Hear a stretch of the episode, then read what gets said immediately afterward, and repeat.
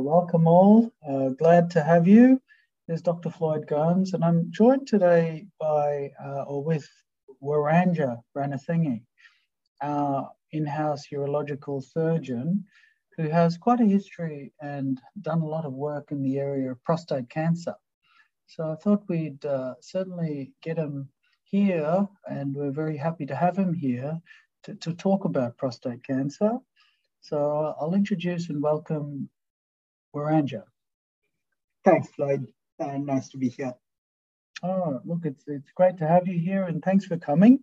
Uh, so, prostate cancer, Weranja, you know, uh, certainly you're telling me before something that as a diagnosis is on the rise. Uh, what are the symptoms of prostate cancer and, and how do you diagnose it then?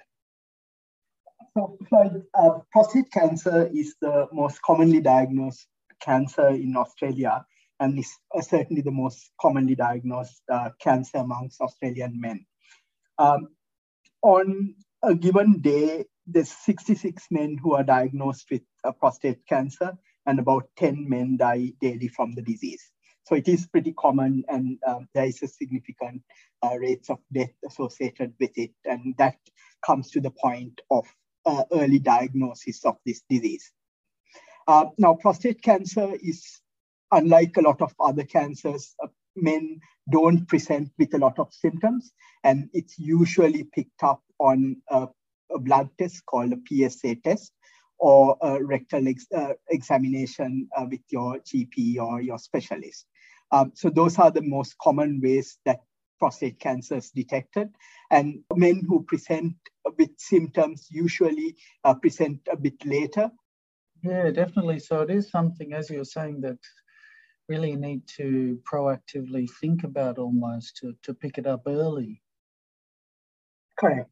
That's right. So uh, I think one of the critical things is understanding that it's a common diagnosis and uh, talking to your GP about getting uh, a screen. And there are a lot of conversations which need to be had about a PSA test.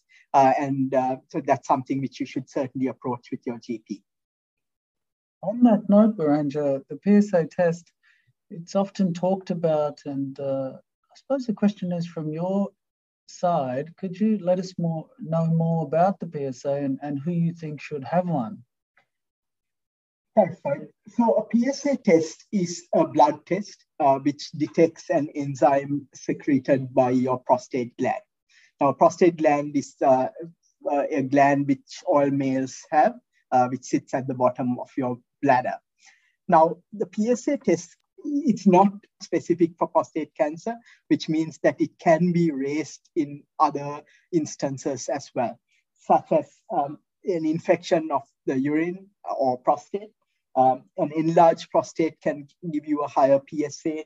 A re- uh, masturbation or sex can also increase your PSA levels, as well as cycling or vigorous exercises. So it's important that just one PSA test does not mean a lot. So you need to have a second PSA which is elevated, which then can lead to uh, further investigations. So the NHMRC guidelines recommended uh, PSA testing uh, in, in men aged between 50 to 69, uh, and that can be offered uh, every couple of years. Um, and even in younger men who have risk factors such as um, having a family history of prostate cancer, so uh, which means uh, the father or a brother with uh, with uh, prostate cancer. And we shouldn't forget uh, the same genes which affect prostate cancer, uh, such as BRCA, uh, the, the genes which lead to breast cancer as well. So if you do have a family history of breast cancer uh, and also ovarian cancers, those can put you at a higher risk of, um, of prostate cancer as well. Uh, so if you do have a family history uh, especially the close siblings or parents who have um, had these cancers, it's important to ensure that you've had a PSA test done. So those are the guidelines uh, done by NHMRC and uh, with the backing of uh, multiple organizations, including the RACGP. That's very comprehensive. Thank you, Weranja. what comes to my mind as a GP is oftentimes we think of what we can do to prevent disease. What are, if any, the modifiable or lifestyle factors that are known to contribute to prostate cancer? Uh, it's an interesting question, Floyd. Uh, there's not a lot in terms of prostate cancer which are modifiable uh, as opposed to other cancers. Um, certainly, there's some uh, evidence to suggest uh, having a healthy lifestyle and uh, keeping fit and losing weight are, uh, are potentially could reduce the risk of prostate cancer. But there's no good evidence to suggest one thing could be that, that there are modifiable risk factors, um, unlike other cancers. Mm, sure. So it really comes down to that uh, screening as you outlined and uh, making sure that you talk to your doctor about that to work out what age might be appropriate for, for you to commence that screening. Correct. So there's a lot of evidence. The well-designed studies show that there is a benefit in uh, having a PSA test done if you're between the ages of 50 to 69. Mm, definitely yeah, worthwhile uh, talking to your doctor about. Ranja, just on the uh, point of treatment, I'm sure it depends, you know, what, what stage you're at if you do get found to have a cancer. But do you mind just outlining basically the types of treatment that are possible? That's a very good question not all prostate cancers need treatment. That's probably the most important thing to say. Most prostate cancers which are diagnosed are of a low grade, which means that it's unlikely to cause problems uh, to, uh, to your life.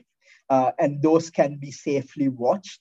And that's why it's important to diagnose these cancers early there are so more aggressive cancers which will need treatment, and those treatments are either with surgery, uh, having your prostate removed, and nowadays uh, it's done uh, more and more. Uh, patients are having robotic surgery, and patients have um, a faster recovery, um, and also radiation therapy is the other option, which has also evolved over time uh, to uh, give a much more precise dose of radiation to the prostate uh, without many side effects. So a lot, a lot has evolved in the area of uh, the diagnosis and the treatment of prostate cancers. Um, and uh, talking about the diagnosis as well, MRI has come into the equation. So we are picking up the cancers that we need to treat, and we can uh, identify those uh, that can be safely watched. Mm, that's great to know that things are advancing uh, look, that's been terrific. Thank you so much, Ranja, for talking about prostate cancer today with us. Uh, I'm sure people have found that helpful, uh, particularly that PSA test, as you described, which is really quite important in helping to pick up things early. Uh, so yeah, look, Ranja, thanks again for being with us today. Really appreciate your time. It's been great to have you.